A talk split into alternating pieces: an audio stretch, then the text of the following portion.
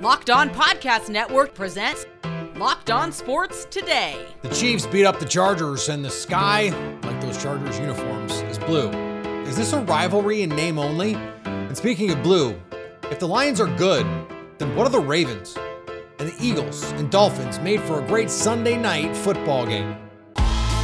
I'm Peter Bukowski, starting your day with the can't-miss stories and biggest debates in sports. You're Locked On Sports Today. Searching all major sports. Found. Let's start with the biggest story. Today's episode is brought to you by FanDuel. Make every moment more. Right now, new customers can bet five dollars and get two hundred dollars back in bonus bets guaranteed. Visit FanDuel.com slash locked on to get started. The Chiefs and the Chargers went back and forth in the first half on Sunday afternoon, much like these games always seem to go. But in the second half, it was Kansas City that ultimately pulled away a thirty-one to seventeen. Can we call it a statement win? four hundred yards and four touchdowns from Patrick Mahomes in this one. Chris Clark from Locked On Chiefs joins me now. And Chris, I mentioned the, these games always seem to be fun, but Patrick Mahomes, when he starts, the Chiefs are seven and two against the Chargers in his career. Is this is is this a rivalry in name only right now? It sure seems like like it. Although the Chargers always seem to play the Chiefs very close, so having a two-score win in this game felt really good. And don't forget, Travis Kelce almost had one hundred eighty yards himself and was well over one hundred yards in the first half. And Travis Kelce, right now, the only guy Patrick Mahomes can count on in, in this receiver room. And so the fact that the Chargers couldn't stop him, pretty telling, not just about how bad their defense is, but also how great Travis Kelce is, and you know who, Taylor Swift, in the audience, to witness all of it. Uh, Mahomes has been a little un-Mahomesian at times so far this season. It seems like from the outside that some of the lack of faith of those receivers is showing up. He looked as comfortable as he's looked all season in this one. What do you think was the difference for him? I think he just went out there and played uh, another third straight game having seventy-five percent or higher completion percentage. Mm. That's ridiculous, especially when you're throwing the ball forty forty times in a game, which yeah. he's been doing most of the time in the past three games. And then not only that, but ten point one yards per attempt today. Uh, that's phenomenal. And yeah, don't get me wrong, there's some big yak plays in there, um, but it's still hitting receivers when they're wide open and, and giving them a chance to, you know, make the yards after the catch. I mean, he looked really good today, and like, he took he took advantage of what was there when it was there. And you know, the interception, say what you want about it. I mean, he's getting hit as the ball as he throws the ball up, and it's going to end up short. So it is what it is at that point. The running game did not get going in this one against a very bad run defense for the L A Chargers. twenty-one carries, sixty-eight yards. Four of them were Patrick Mahomes scrambles. He he remains awesome as a scrambler in this one. So um, is this a sustainable way of of playing offense for the Chiefs, given some of the limitations I mentioned at receiver?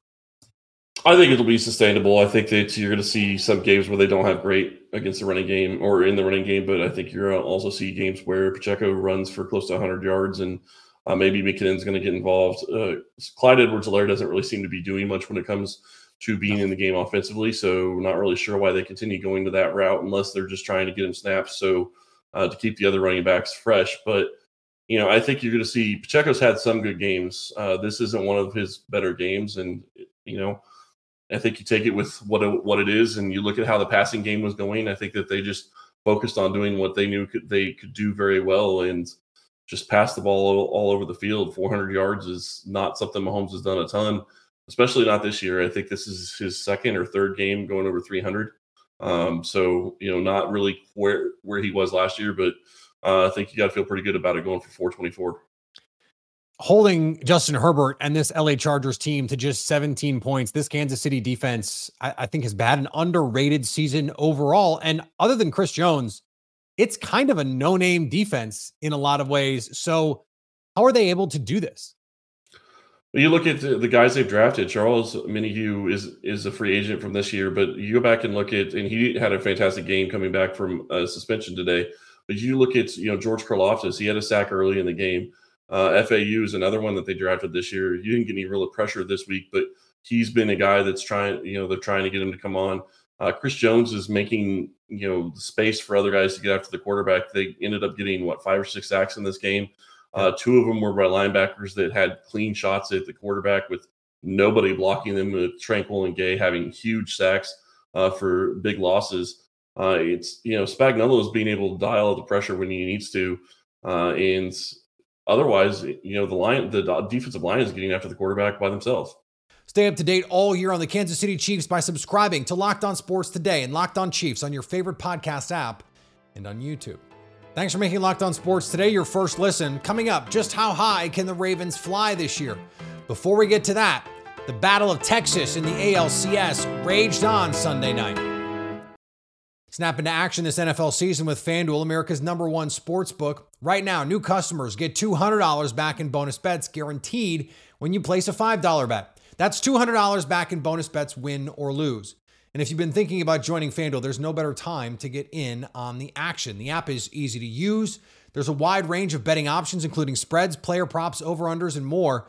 FanDuel sees San Francisco way ahead of Minnesota, like the rest of us. The 49ers, six and a half point favorites on the road over the Vikings on Monday Night Football, though that line has come down. It was seven and a half earlier in the week. You can also combine different prop bets within a game to get an even bigger payout. FanDuel same game parlays are a great way to enhance your sports watching experience. Visit FanDuel.com slash locked on and kick off the N F L season. FanDuel, official partner of the N F L. Now, here's what you need to be locked on today. Game six, Houston, the Astros with a chance to make the World Series. The Rangers trying desperately to force game seven. The road team has won every game in this series up to this point. Well, even after a devastating loss like this, game six, A L C S. Uh, yeah, guys, I know that tomorrow's game is going to be epic. It's going to be game seven A L C S. Uh, it's going to be very tense. It's going to be very, um, it's going to be one of those where everybody's all hands on deck. Uh, we'll see if even Justin Verlander gets an inning or so just to get the Astros into the World Series. And it's going to be Christian Javier on the mound. The Rangers really kept this game wide open up until they put the five spot on the Astros. The game was never really out of reach. Well, if you talk about the Dolphins at home, you would think it's out of reach just because they're playing at home. But in this game alone, one for eight with runners in scoring position and left down on base. How many have they left on base at home, Eric, compared to, like, give me their runners in scoring position okay. numbers at home and their runners in scoring position numbers on the road? All right, this is kind of pathetic. At home in this series, the Astros have scored six runs. On the road, they've scored twenty-three. I'm pretty sure D J Moore was the only healthy regular player for the Bears on offense, and they put on a show against the Raiders. Tyson Bagent looked calm, cool, and collected, and his teammates did the rest in the Chicago Bears' bounce-back win against the Las Vegas Raiders. I'm Lauren Cox, and I host the Locked On Bears podcast.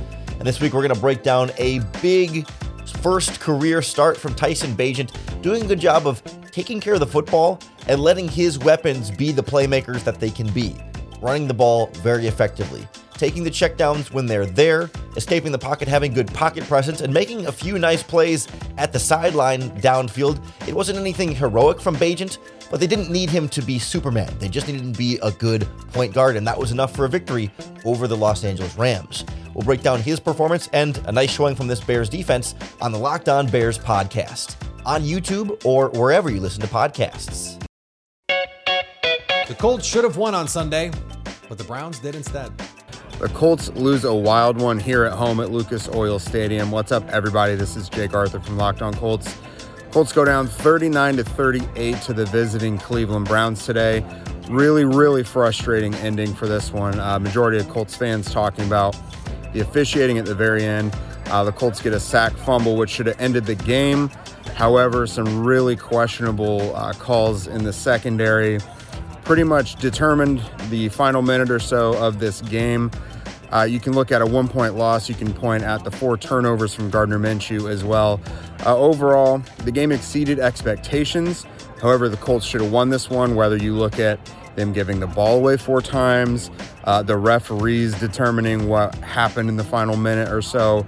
Uh, still plenty of goods, plenty of bad to take away from this one. Stay tuned to Locked On Colts for more. Bill Belichick won his three hundredth career game in dramatic fashion as the Patriots beat the Bills The focus is on Orchard Park, though, as they try to answer the question of what went wrong. Well, folks, the Buffalo Bills fell to the New England Patriots twenty-five to twenty-nine and fall to four and three on the season. And it's fair to say that we have a lot of questions about this football team and what it is truly capable of. It is not meeting the expectations that we have, and it certainly doesn't look like a team that is primed to make a deep postseason run at this point. That was a well-earned loss by the Buffalo Bills. Well-earned. Not good enough on offense, not good enough on defense, and not good enough on special teams. Zero good complimentary football, and that's how you give the Patriots their second win of the season after looking like the worst team in the league over the last three weeks.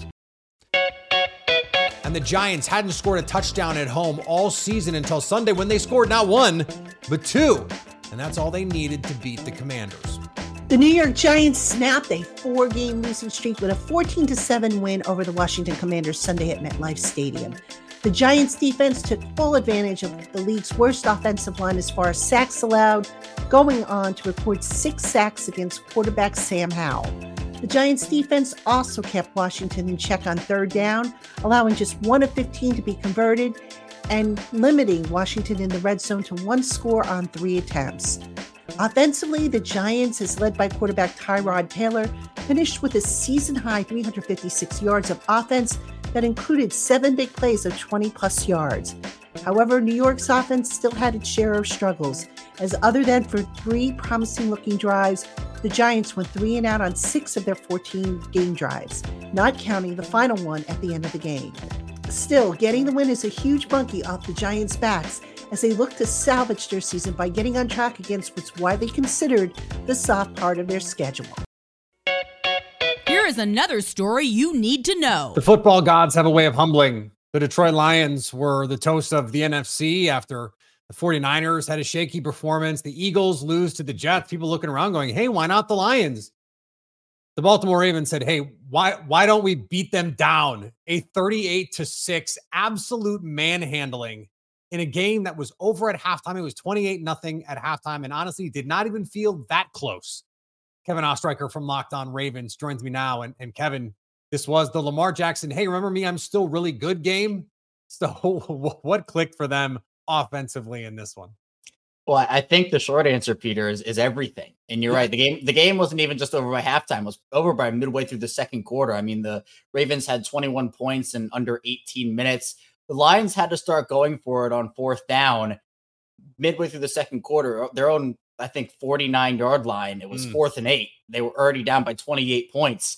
The Ravens' offense had been looking for consistency. They had been, you know, they were either really good in the first half and then struggled in the second half, or they started slow and then picked it up as the game went on. We hadn't seen a full sixty-minute consistent effort, and I think this was more than that. The Ravens end up actually winning the coin toss and electing to receive, which usually, you know, today's game does not happen very often, but the Ravens' offense starts off with a statement, and they carried that statement throughout. Lamar Jackson, over three hundred fifty yards passing, four total touchdowns, looked dialed in the entire game. I have to give a shout out to the offensive line, too. They gave him time in the pocket, and when he was able to escape and make other things happen, guys like Zay Flowers and Mark Andrews, Gus Edwards had an eighty-yard reception. He averaged eighty yards per catch in this game off of a one, rece- one reception. So Baltimore's offense, I think, needed this game. There were a couple of games early on in the season, the Colts game, for example, the Steelers game, where they had started to show something, but then a turnover or sloppiness or drops ended up being their undoing.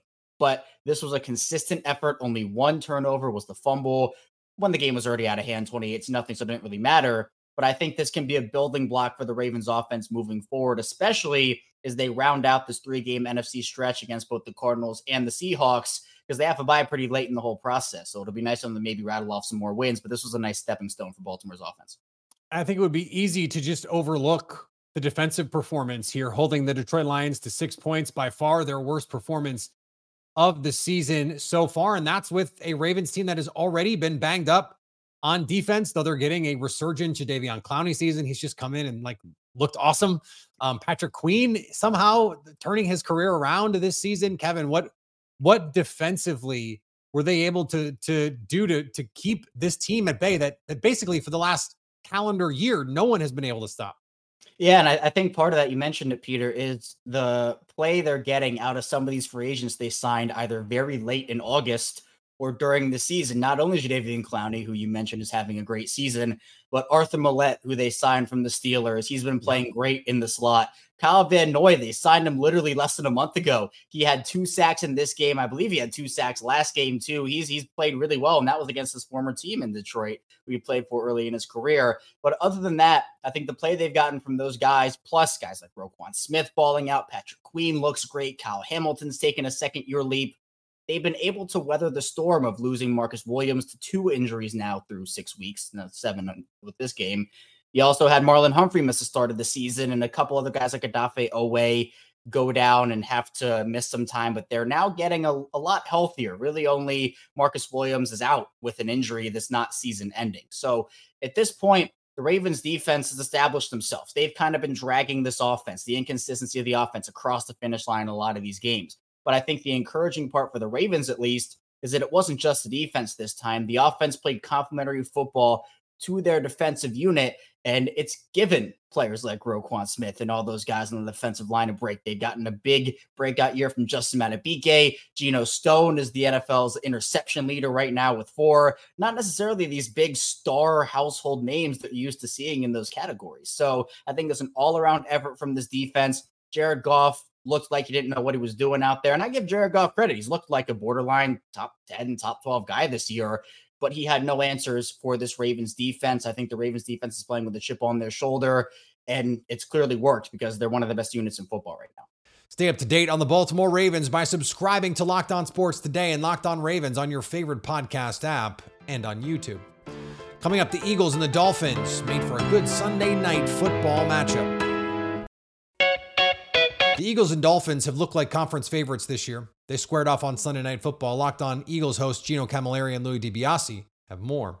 The Philadelphia Eagles are now six and one after a statement thirty-one to seventeen win over the Miami Dolphins. So many awesome positives to get into from this game. A lot of growth still this Eagles team needs to have to get to the ceiling we know they still can get to in twenty twenty-three. I'd like to give a shout out to all of Miami Dolphins Twitter that attacked me and you for the last four days straight over what I thought was pretty responsible analysis regarding Jalen Hurts and Tua Tagovailoa earlier this week when we made the statement that both are playing really well, but Jalen Hurts is a better quarterback. And guess what, Dolphins fans? Jalen Hurts is a better quarterback, and he showed it tonight. Well, guess what? This isn't Alabama. This is the National Freaking Football League. And you know what Jalen Hurts does in the National Freaking Football League? He wins games. He wins games. He doesn't let his team down like your offense did tonight, putting up one touchdown, the best, the baddest, the greatest show on earth. Miss me with all that. Jalen Hurts did his job. The defense did their job. Figure out and worry about your division. Even if the Bills lost, you still got to worry about them.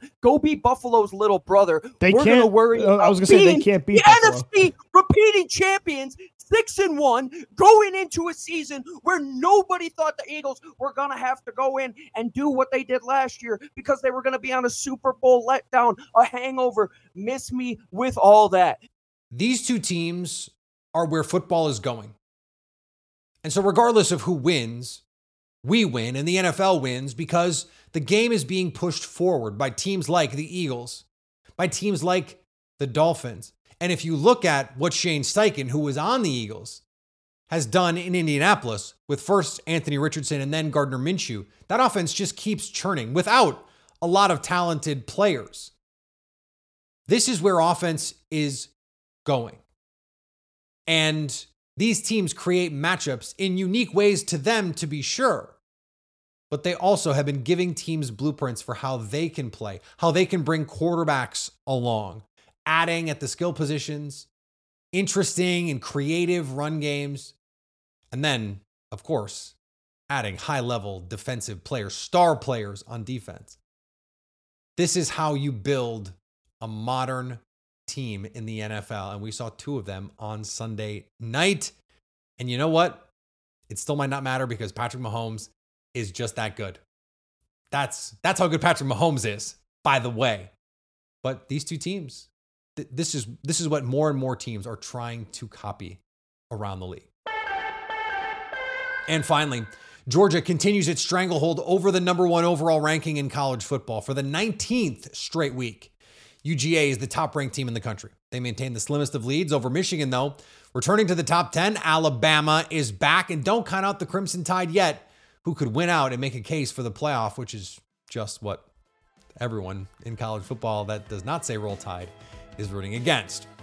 Thanks for making Locked On Sports Today your first listen. Now go find your favorite team's Locked On podcast and make them your second listen.